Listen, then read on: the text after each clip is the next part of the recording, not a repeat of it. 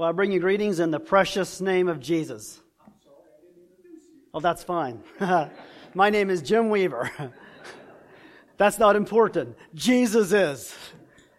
And I greet you in his precious, precious name. I hope that name just brings a little bit of a skip, a beat in your heart because of your love relationship with him. I am blessed and honored to be here, and I'm looking forward to serving with you for a week, worshiping and fellowshipping and maybe kind of stepping into your story if I could. I enjoy uh, hearing spiritual journeys and where God has taken you and where He is taking you, and I'm I'm looking forward to it. My name is Jim Weaver. I come to you from a little church near Annville, Pennsylvania, called called Waterworks Mennonite Fellowship. I doubt if you ever heard of it because it's a brand new church. I was part of Myerstown Mennonite for uh, probably close to 20 years, and we just started a, a, church two years ago in a little village called Waterworks. So I bring you greetings in the name of Jesus from the church there. I am a Lone Ranger for a few days. Uh, you have half of me, okay? On Friday, Lord willing, uh, I'll be entirely here because my wife is planning to come on Friday and our youngest son, Hans, is planning to come along. We have eight children and they range from age 27. Our oldest is Zach and he is 27 and our youngest is 13. We have uh, eight children, four boys and four, gir- and four girls. I don't think I'm going to do a lot of introduction. Uh, you're going to get a little bit of glimpses throughout the week as I as I preach. You'll get, uh, like I said, a few a few glimpses. Maybe I will say this: I, as far as a job, I, I like to say that it's about as low as a man can go. I, I was in floor covering for basically 20 years. And that was interrupted by seven years I was, uh, our family served in Grenada, West Indies. And I did take three years and taught in a, in a local school, at Lebanon Valley Christian School. I taught there for, for three years. Actually, currently, uh, as of this past fall, I assumed the, the role of administrator for Olive Branch Mennonite Missions. So that is actually consuming most of my time. I still uh, do a, a bit of, of, of, floor covering, actually mostly ceramic tile. I, I kind of got away from the big rolls of carpet and vinyl, and I like the I like working out of a box. You know, carry a box of tile in, and my slogan is this: I am the happiest in the shower. I do a lot of tile showers, and I really enjoy doing that. So I did already say that we served in Grenada for seven years. I also was part of IGO uh, for for about ten years. Had the privilege of, of uh, traveling there three times to Thailand. And I will say this, maybe right up front, that other cultures are very near and dear to my heart. I am one of those guys that kind of believes that every North American should, should live a segment of their life outside of North America. So we understand that God is not an American God, and this is not an American Bible but I know that God is not calling everybody away, but I think it is a, it is a, it is a tremendous blessing to, to step outside of our culture into other cultures, and actually you don't need to go out of the country to do, to do that, but uh, maybe I'll say this yet. Maybe the most important thing I can say about myself in 1993 is when I made a radical change in my life. I, I I'm sad to say that I entered into marriage not knowing Jesus Christ. And God, in His mercy and in His love, reached down and touched me and broke me. And it was through the death of a very close friend of mine that God arrested my attention and got me on a two year journey called my, I, I call my crossroad years. And finally in 1993 i was just tired of it and i went to the cross of jesus christ and it was a it was a, a, a life changing changing event for me and i can only absolutely only attribute anything good anything to the precious blood of the Lord Jesus Christ. And that is what I want to just highlight this entire week. The cross of Jesus Christ and the blood of Jesus Christ. Thank you so much for your emphasis on prayer. I appreciate uh, every prayer that was was was uh, offered. I will say this: I have a special place in my heart for revival meetings. I do because revival meetings were a very huge part of my story. My story in 1993, October 31 to be precise, it was during the week of revivals that God spoke to my heart. And that is, that, that, that was, like I said, it was a two year journey of, a, of a, my crossroad years, but I know that something happened on October 31st, 1993 in a little, in a prayer room. I don't know much about the prayer. I don't remember much, but I just remember it was a time of surrender. And I'm hoping and praying that in some way, shape, or form you, that resonates with you. Uh, don't ever uh, try to duplicate someone's story. Your own story is unique. But if you don't have a cross experience, and maybe it's a maybe you know a one night, or maybe it's a, a, a block of a year, or some very instrumental event events. Uh, it is just, uh, we all know that, right? It's so important. In, in that is the most important thing that we can we can talk about. So thank you for your prayers, and I, I beg you to continue to pray. Basically, let's say all is vain unless the Holy Spirit of God comes down, right? A lot, there's a lot of vanity today. There's a lot of vain religion. There's a lot of vain what, whatever. But, and all is vain unless the Spirit of the living God speaks to my heart and your heart. And let's pray to that end. I appreciate your prayers in that. I am not one that comes prepared, okay? I, maybe it's a, my lack of organization. Those that know me well know that I'm not a very organized person. But I, I tend to just seek the Lord day by day, so I beg you to pray with me that the Lord would would, would lay the messages on, on my heart. I like to call myself the mailman, okay? You know what, you, you know what your mailman does? He brings you the mail and he goes, right? And that's what, that's, that's what I see my job as. Uh, all I want to do is drop the mail off, all right? And it's the, and it's from God. Every now and then I get the wrong mail. I don't really like that, right? this don't, don't belong to me, and I don't want to do that. I want to bring what God wants here. So you pray with me to that end. I pray, my prayer for all of us, me included. Number one, my prayer is that every adult, or uh, I should say, everyone that is to the age of accountability. The age of accountability is when the awfulness of your sin settles upon you and you understand the responsibility that you have before God. Okay?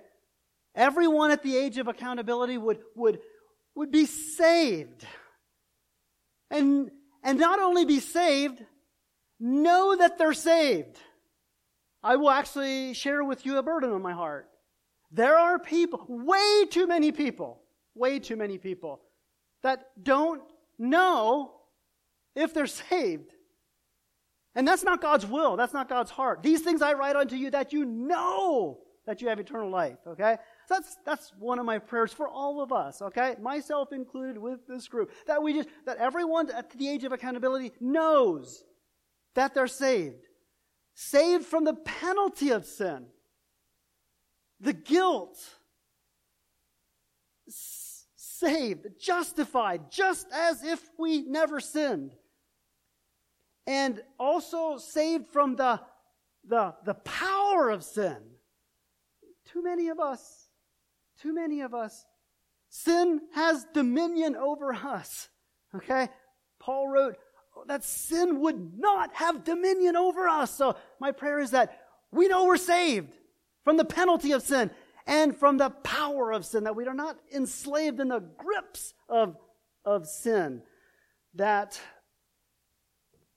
and also that we would we would hate sin and love the Lord Jesus, and every saved person would be a, a faithful disciple of the Lord, Lord Jesus. And also, I, I've been around people long enough to know that whenever there's a group of people like this side, I'll, I'll guarantee you there, there's struggling people here. Maybe not with sin, but sometimes life, sometimes life brings such difficulties.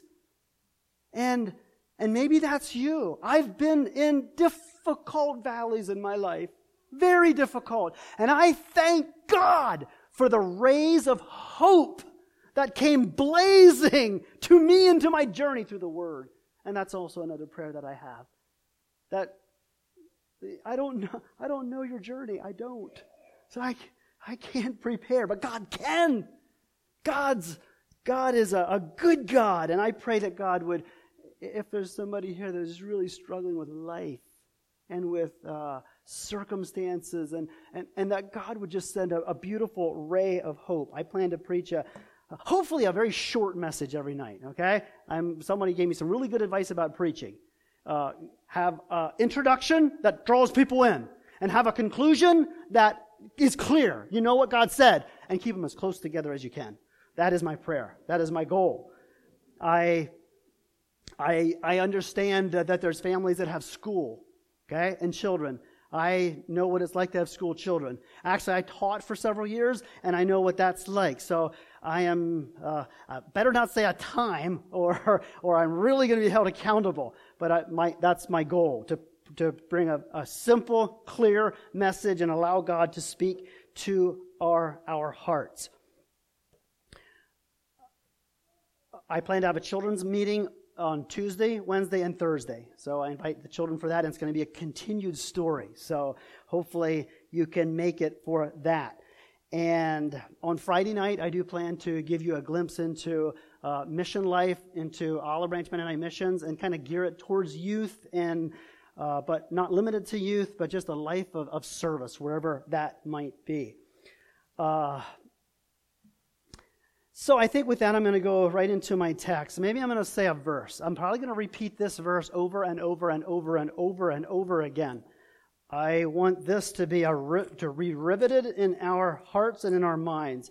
And it's just a verse that it's not my, uh, my life verse comes out of Genesis 12, 1 to 3, but this is getting to be a real close. Revelation 12, 11 says this, They overcame him by the blood of the Lamb and by the word of their testimony, and they loved not their lives unto the death. That's not the text, but it's something that I want to just this week, I want you to know that we are, we need to be overcomers, and we have we have an enemy to overcome, and there's three ways we're going to overcome him. And number one, it's by the blood of the Lamb. And it's by the word of our testimony. And it's, and it's loving not our lives, not holding our lives like this, but being basically willing to die. That I do want to uh, say over and over again. Uh, by the way, thank you for this little book. I, I'm not going to use this as, as my Bible, but I do plan to spend some time in this book. Okay? It has all your names in. I want to pray for each one of you. I don't know you by, I can't put faces to the name, I'm, na- names, but I'm hoping to throughout the week. And I just want to, I just want to pray for you. Thank you for this, this book. Tonight, I have a question. Actually, I'm going to repeat God's question. Who can tell me what the first question that God ever said to a man? Thank you. Where are you? That, that's the question that I want to ask you tonight. I'm undecided how, how I'm going to approach the, the week. Sometimes the typical thing is to preach a message, give an altar call, uh, allow you to respond that way. I'm, I'm, I'm not sure how the Lord's going to lead, but I don't know if you, uh, do you come with a piece of paper and a pen? I would like you to. I taught school for three years, so I, I enjoy giving homework. You know, you give at the end of, end of the end of the class, and the buzzer goes, and oh, you know, the homework, the dreaded, the dreaded thirty seconds of the class. But I'd like you to be listening every night. And I'm wondering if you could put into one put put one set write down one sentence. What did God say to you? I'm asking you tonight, where art thou? Where, where, where are you at? Let's walk it, let's walk up to the question. Genesis 3, there's nine verses to, to look at until we come to the question. And you know the setting. I read it on the plane today. I got excited on the plane. I did. Genesis 1 and 2. I, I was just indulging in the, in the garden. Did you ever do that? It is so beautiful. It is so powerful. Most of what you really need to know is in Genesis 1, 2, and 3.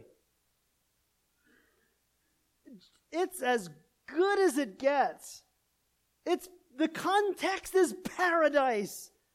The context is a good God saying it's good, and then he creates man, and he says it's very good. And he brings a husband and a wife together. And I'm sure they had some wow moments as they, as they uh, enjoyed each other. That's the context. Marital bliss. We're going to drop in there in the garden. In verse 1 of Genesis 3, it says, Now the serpent was more subtle than the beast of the field which God made. And he said to the woman, Yea, hath God said, You should, let me stop. Let's just talk about that a little bit. We're going to work our way up to verse 9. And if you're, if you like outlines, basically I got four points. They should be short. The one, first one is the enemy. And then we're going to look at his strategy. And then we're going to look at the tragedy. And then we're going to look at the rescue, the enemy. I don't know if you caught it in there, but if you picked up a Bible with no knowledge, no tradition, no knowledge, and you, wow, Genesis 1 and 2, and now you come to Genesis 3. Now the serpent was more subtle than any beast of the field. I wonder if you would have picked him out. I probably wouldn't have. But we know, we know the book, right? So we got it, we get it. We have an enemy. Let me just stop just there for a minute and just remind you. I forget it. Do you? Or do you remember every day? I have an enemy. And the enemy is smarter than I am. But he's not more powerful than the one I know. I have an enemy, and you do too. By reading this, it is so hard to identify him. But we know by the rest of the scripture, it's the serpent, the old devil. Genesis, uh, Revelation uh, 12, uh, same past, same chapter that uh, they overcame him by the blood of the Lamb and the word of their testimony, and they loved not their lives unto the death. That same chapter says, the old, the, the serpent, the, the old, no, the old serpent, the devil. We know by the rest of the book that he's Satan. He's a murderer. He's come to what? Steal, kill, destroy. Don't forget it. Don't forget that. That's the enemy. That's your enemy. Let me remind you. You have an enemy. I have an enemy. He's a murderer. He's a dragon. He's a roaring lion. He's a prince of the world. He's the God of this age. He's the ruler of this world system. He's a liar. He's the father of lies. He's a deceiver. Whoa. You have an enemy. And your enemy is not a person. Your enemy is not a. Your enemy is the devil. Uh, let's remind the devil, in case he's listening in. His end is the lake of fire. Did you ever tell him that? You're going to the lake of fire. Revelation 20, verse 10. The devil was cast into the lake of fire with the beast and with the false prophet who went there first. Actually, Satan's not there yet. I used to think he's in hell. I don't think he is. I think uh, he's, he's, he's, he's destined to be there and he's going to be tormented. At Revelation 20, verse 10. He will be tormented along with the false prophet, who is probably a man, and the beast forever and ever. Tormented forever and ever. Some question that. Tormented forever and ever. Let's remind him of that, okay?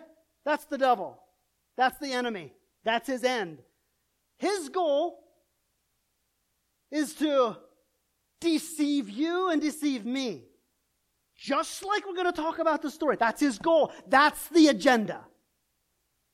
Sometimes I forget that. Sometimes hmm, maybe you forget it too. Satan's, he's, he's got a goal. But God, God is not willing that one soul would perish. Not one. Thank God. He made a way. Let's, let's go on. That's the devil, the enemy. Let's talk about the strategy. So if you, I, I read part of verse 1, it says, He came and he said, Hath God said, You shall not eat of every tree of the garden? And the woman said to the serpent, We may eat of the free of the fruit of the trees of the garden, but of the fruit of the tree which is in the midst of the garden, God hath said, You shall not eat of it, neither shall you touch it, lest you die. That was Eve. Now the serpent said to the woman, You shall not surely die. God knows in the day you eat thereof that your eyes will be opened and you'll be as gods, knowing good and evil. And when the woman saw, let me stop there. That's the, that's the tragedy. Let's talk about the strategy. The first point in the strategy is he will disguise himself, okay? He does not come and say, I am the devil. At least I, I've don't think I've ever encountered him like that. But he'll, he'll disguise himself. And he is able to, to mask his true character.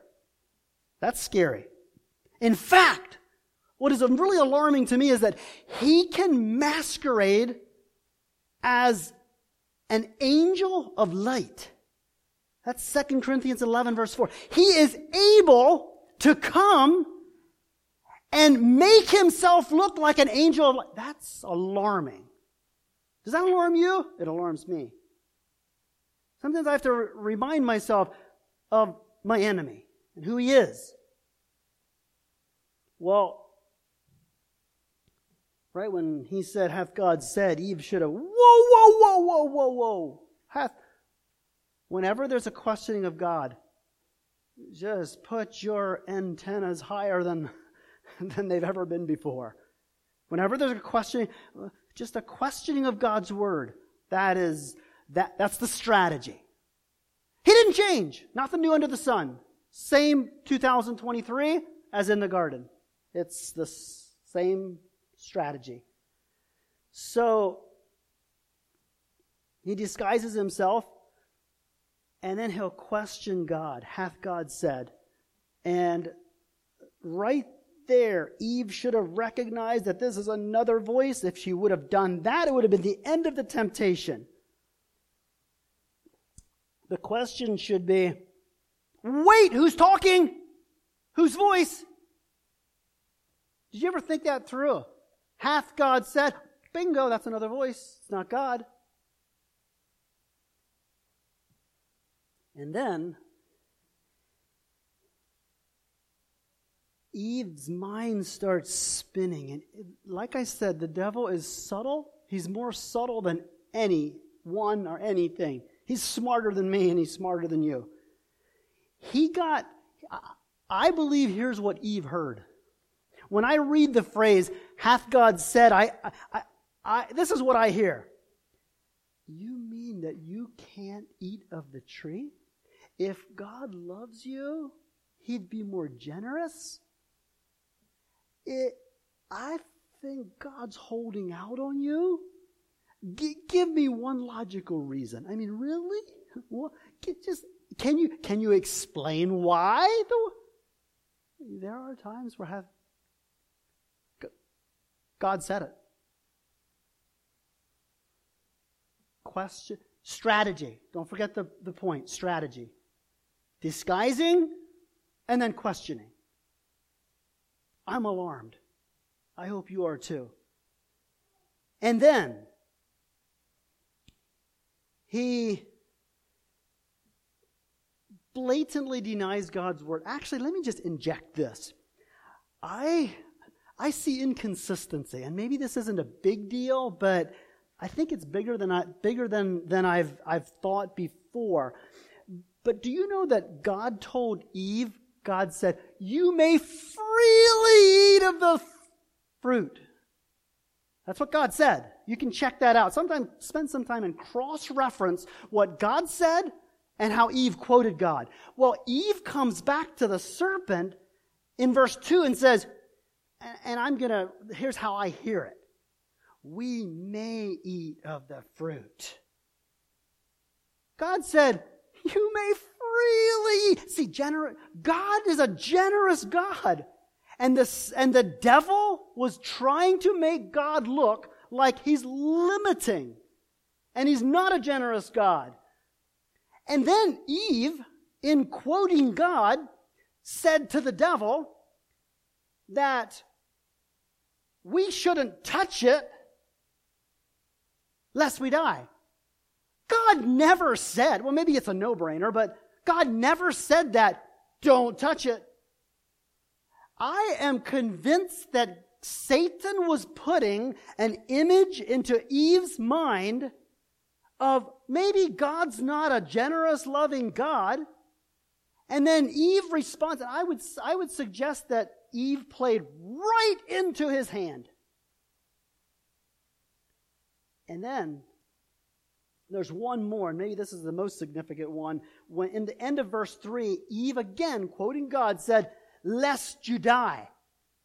That's not quite how God said it. God said, You shall surely die. That's how God said it. Eve's responding and quoting God and saying, Lest. It, to, maybe it's not a big deal, but to me, God said an absolute. Eve comes back with a possibility. The point, the strategy, and we're under the point of questioning God. And then when you start, when you give enough of room to Satan in questioning God, God, uh, Satan is able to turn it around and directly deny God's word. Uh, it almost scares me. Look at verse, look at verse 4. The serpent said to the woman, You shall not surely die. Actually, Satan was willing to quote God verbatim, but in the contrast. Satan was saying, Satan actually used, you, sh-, I mean, God said, you shall surely die. And Satan said it like that, but, but direct in opposition. You shall not sh- surely, surely die. How? How did that happen in three verses? How? How did we get to the questioning, to the directly going against Scripture? Deception is conceiving in this passage. Brothers, sisters, my dear friends, I've seen this lived out. M- maybe, you know, I'd be, I'd be curious to uh, if I were doing homework in a classroom, I'd say, tell me, tell me how long you think this Genesis 1, uh, chapter 3, 1, 2, and 3, how long was the discourse? Was it a five minute discourse? Most times, as I observe, this is often a one year, five year, sometimes a 10 year plan. I'm not suggesting that that's, what it was in the garden. I don't know. But our enemy, the strategy, it's the same. Have you ever observed that? Have you ever observed a questioning and then a journey? I've, I've seen somebody said, I will, and you know, obey God's word, and a 10 year blatantly denying God's word. That's scary. That's the enemy. That's our enemy that we're talking about tonight. He disguised himself, he questioned, he denied, and then he actually substitutes his own lie. And this is all about more than I can handle. Verse 5 God knows that in the day you eat thereof, your eyes will be opened, and you shall be as gods, knowing good and evil. Oh my. That's the root of humanism right there. Being as God. And we know how Satan, how did Satan become Satan? You know, you know how Satan became Satan? Isaiah tells us. Isaiah tells us how Satan became Satan. Satan was a created angel. I personally believe he was a choir director of heaven. He knows music in and out. And one day he, he said, I will be like the Most High. He elevated himself up. And that's exactly what he's offering to Eve, to Adam, I mean to Eve right here in the garden. So he substitutes his, his own lie. And we're going to move on to the tragedy, but I want you to see the, the steps in the strategy. I want you to see the disguise. I want you to see the question. I want you to see the blatant denial. And I want you to see the substitute. And like I said, it's often a, a, a process that maybe it's a two year plan, a five year plan, a 10 year plan. Satan would love to do it in a 10 minute, but he, he, he's, he's, he's smarter than that. And he's, he's totally okay with the 10 year plan strategy. Now, oh my, it's so hard to do, but let's do it. Verse 6.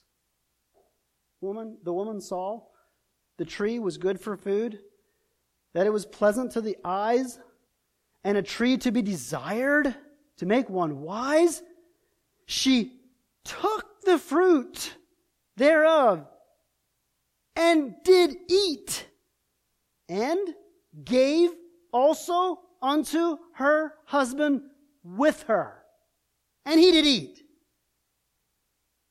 And the eyes of them were both open, and they knew they were naked. They sewed fig leaves together, and they made themselves aprons. And, they, well, let's stop there.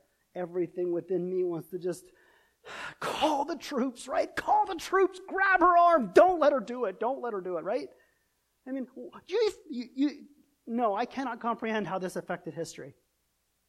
This is the fall. So much of what we need to know is in Genesis 1, 2, and 3. Not everything. We need the, I mean, the whole book is a plan of redemption to take us back to Genesis 1, 1, 1 and 2. But, I don't know, everything within me wants to just reach out and take her. I, I just imagine all of heaven, every, all the angelic beings were just breathless as they watched the scene. And she took it, and she did exactly exactly what she was told not to do. Big, big stuff. And then, by the way, when someone does that, they're very willing to get everybody else to do it too. Not too many other people here in the, in, involved, but everybody that was possible and gave to Adam also. I don't know. That's another subject. Where was he and why wasn't he standing up? Maybe he was just swinging in his hammock in paradise and, but he, he wasn't, he was with her. He was on the other side of the garden. And by the way, he was not deceived. You're aware of that. Timothy tells us that Adam was not deceived. He did it willfully. He knew. He knew what was going on. That's another subject the roles of men and women. Adam was not deceived, uh, Timothy tells us. So much is in, in, in, this, in this text. Well, Satan successfully gnawed at a clear line and we now have the fruit of disobedience. And what's what do they have? You know what? You've done it, and so have I. To different to different degrees. I don't care if it's an unkind word. After it's done, you feel terrible, right? Nobody will ever sin and feel good about it. Not happening. Maybe pleasure of sin for a season, maybe. When it's all done, you lay your head in the pillow at night. I, here's the three fruits of disobedience. You see them right in the text guilt, shame, and fear. Let me repeat guilt, shame, fear. Thanks, Satan. Nice promise you gave me. You'll be as God. Yeah? Nothing changed. Nothing.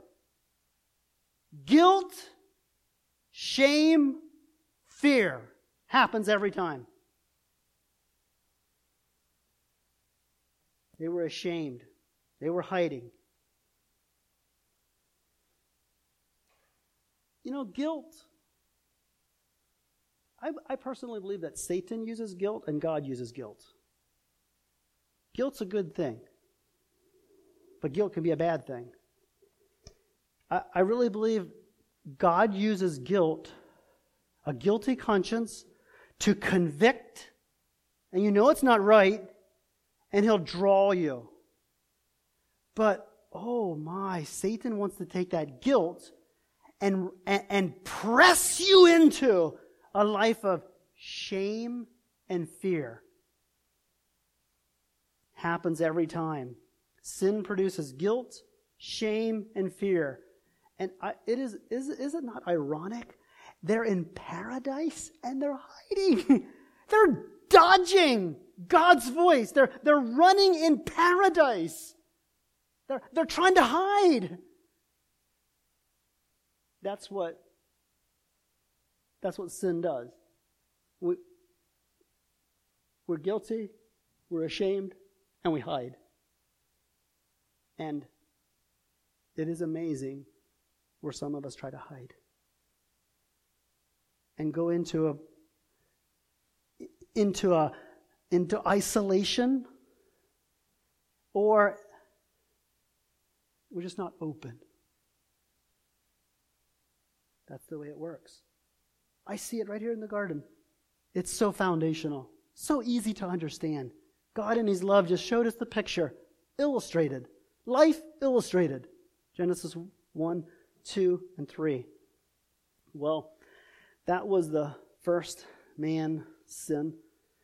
And sin is a result of listening to Satan. We've all dabbled in other vo- listening to other voices.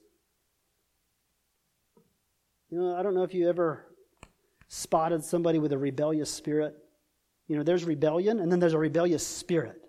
They're just so rebellious. That do, rebellion does not come in with the wind. A little gust of wind blew some rebellion into him. No. That all happens through a pattern and a process. Right what we're talking about. That's how rebellion and rebellious spirits uh, it comes from the stra- listening to the strategy and experiencing the tragedy. the Bible talks about strongholds and I like to picture a, a literal stronghold.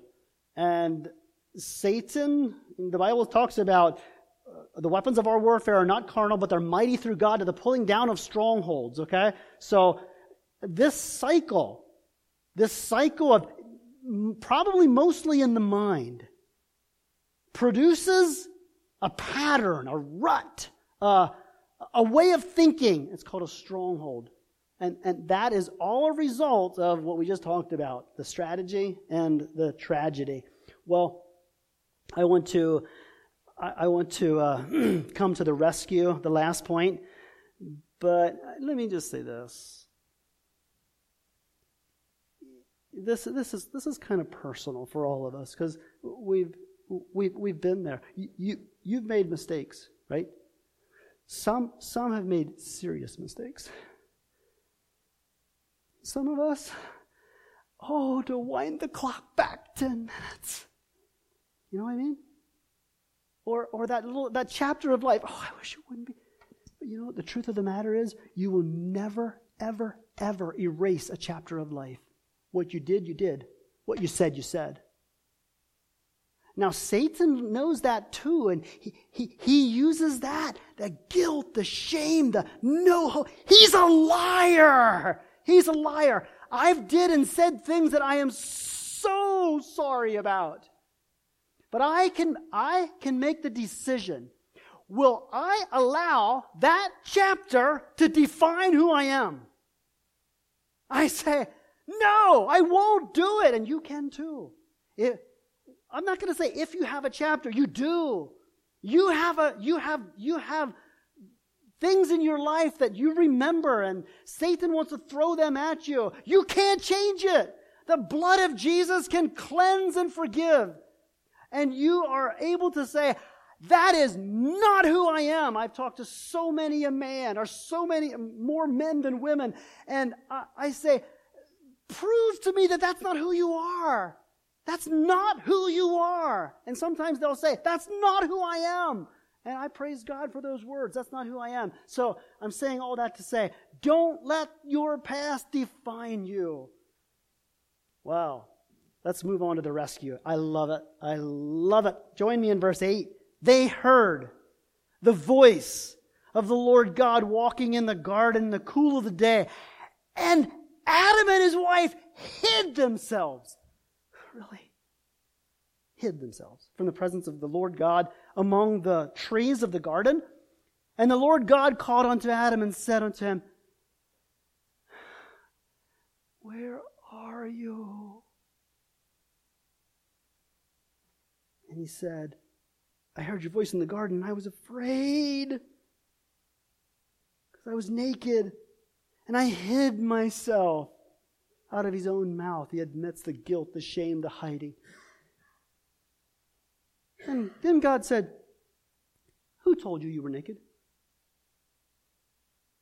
Hast thou eaten of the tree where I commanded thee that thou shouldest not eat? I'm going to stop there. Then, then we go on to the blame game.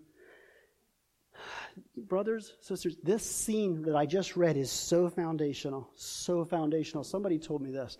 Somebody said, no, no one should ever call themselves a minister of the gospel. This was hard on me. Nobody should ever call themselves a minister of the gospel if they read this verse like this. God came to Adam and said, Where are you? I don't know. I, th- I think he's on to something. God, in a broken heart, kind of like the prodigal son's father. Uh, so when I read that, ever since I heard that, I, where, where are you? Gentle, loving, wooing tones. Where are, that's God. Where are you? They ring from the garden so loud, so clear, and they come in gentle tones. I don't know if you caught it, but there's three questions, and only three. But they're so foundational. I'm trying to convince myself. I have got myself into very complex situations where there's like tentacles going out. Oh, it's just, oh.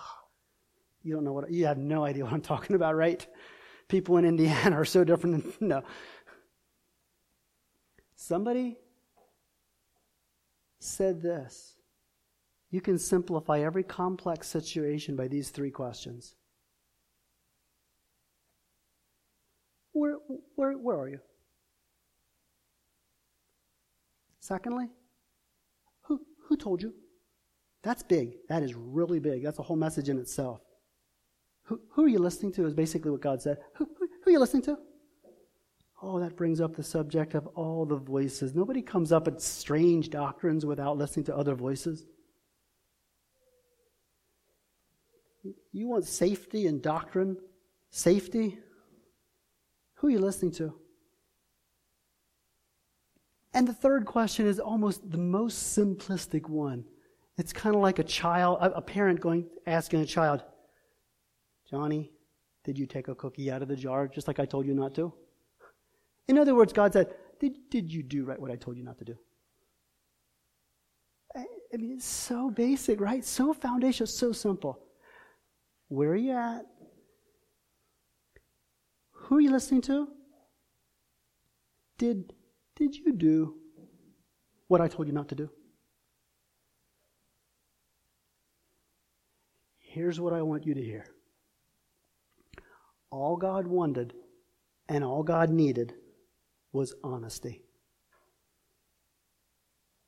I wonder what it would have been like if Adam would have said, ah, just, you know, if, if verses 12, 13, 14, 15 could have been a little different. You know, so foundational, right? So human. I wonder what would happen if this is who I am. This is where I'm at. This I'm not going to hide. And yes, I listen to, name it. Name where you're at, name who you're listening to, and name what you did. But unfortunately, the blame game started. My brother, my sister, my friend, honesty is at the foundation of a life of salvation. No one is saved without honesty. No one. And no one is, is uh, the upward way towards victory without honesty. I, I don't, I doubt if I'll have a message on parent or uh, the home. Maybe, doubt it. Let me say this. I, I tell, and I made many mistakes as a father. Many, many, many. I hang my head when I parallel myself to the loving Heavenly Father or some godly fathers. But there's one thing that is very important to me, and every one of my children know it. You tell me the truth, the consequences are minim- minimal. You don't tell me the truth, that is the, that is the most severe consequence you'll ever, ever face in life, ever. Parents, if you can teach your children that principle right there, uh, it is so important and so foundational. I actually tell my, my children this. And I've told other people this too. I said, if you, okay, here's the situation. I'm not God. I didn't see it. I, I didn't see it. But, but God did. If you tell me the truth, I can help you. Oh, so many people and God can help you. But if you don't tell the truth, here's what I say. I can't help you. Nobody, the teacher can't help you. The other person can't help you. The pastor can't help you. And then I say this, and even God cannot even help you. I stand to be corrected. That's my belief. My belief is God cannot work on the foundation of dishonesty. God can only work on the foundation of honesty. So, so many lessons are springing from the garden. Where are you? That's the question I want to leave with you tonight. If I could sketch out, uh, somehow put in, in, in a diagram your life, okay? And if I could somehow illustrate God's perfect will for your life, okay? And I, I wonder, I wonder where, where you're at, and I wonder where I'm at. Am I, am I living out God's will? God, God didn't just, just randomly stick people in, in, on earth, in earth and God, I wonder what would happen if we all would be in the center of God's will. And that would be so, we'd be so diligent. So uh, that's maybe another subject, but not really. The question is, where are you at? Where are you? Can you confidently lay your head on the pillow tonight and say, I just know that I am living in the center of God's will? And that's the way you, uh, that, that's the way you can just enjoy the abundant life and sit in heavenly places, yay, right here and right now. Where, where are you? That's the question tonight. Where are you? You know, there's, there's little captions. Uh, I just kind of quickly looked through the book, and I'm not going to start naming people, okay? But I wish there'd be a little caption. You know, you know perfect, upright man, eschews, uh, eschews evil. uh, a man after God's own heart. Uh, sitting at the feet of Jesus. You know, we have those snippets through the scripture. Uh, you, you, name, you name them. Now, I know better. We would never do that. We're not God. But there is something about reputation. And some people really focus on reputation. When people focus on reputation, they get things messed up. You focus on character, your reputation will follow. Some people are so worried about reputation, and I probably won't talk about social media at all. I kind of use social media a little bit, but social media is a big, uh, it's, it's reputation. you can try to formulate a reputation. I wonder what would happen if every one of us would, God would put a little caption under our name. Well, maybe He kind of does. We're back to the question where are you? Who, who are you? Are, are you like Adam and Eve hiding in paradise? I hope not. I hope you're not living with shame, guilt, or fear, or hiding, or is your life just an open, living epistle, seen and read of all men? Hope you're not like uh, Job, uh, I'm sorry, uh, Jonah, fleeing, you know, running on his way to uh, Joppa to Tarshish, fleeing from the presence of God. I praise God that tonight I can have total confidence in a still small voice that will speak to every person here tonight. And the question, one more time, where are you? Now, this might be a little awkward, but I'm going to do it. I've often have a song, song of invitation. I'm going to do something I don't know if I ever, ever did it before. we're going to be totally quiet. And if you have a pen and a paper, this is going to be the longest minute of your life now.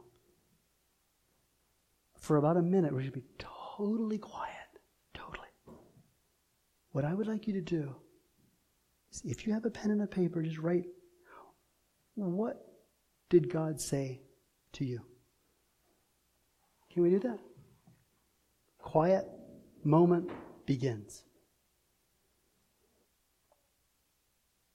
I hate to break the silence, but I said a minute and I did about a uh, did a long minute.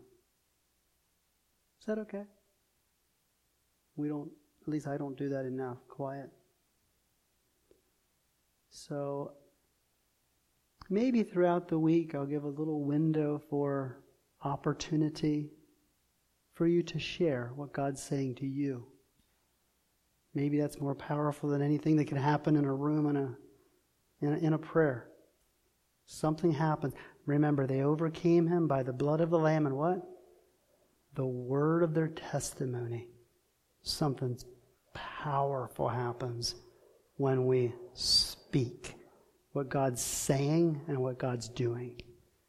And I know sometimes it's very hard to articulate and maybe even write down what God said. But I'm, I'm guessing that some of you wrote some things down that'll be helpful in your spiritual journey.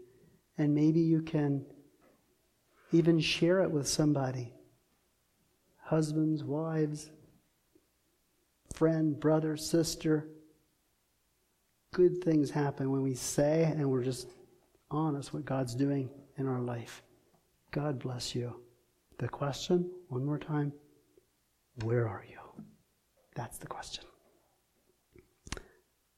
God bless you. You've been a very easy audience to share with. Thank you for that. Thank you for your attendance. Thank you for being attentive. And I just invite you to continue to pray. Um, let's all stand together. Maybe we can have a. I'll have a prayer, and maybe the chorister can lead us in a verse of a song after the prayer, and then you can consider yourself dismissed. Father, thank you for your word. Thank you for the, the glimpse into the garden. Open our understanding. Help us to apply it to life. Show us where we're at. Show us who we're listening to. Show us what we've done. Oh God, thank you for your gentle, loving tones, your arms that are wide open to every person here, calling us to the upward way, deeper relationship. Revive us, revive our hearts. Bless us. Keep us safe. Keep us in your will. Give us safety as we go to our respective homes. Bring us back tomorrow and bless us. In Jesus' name, amen.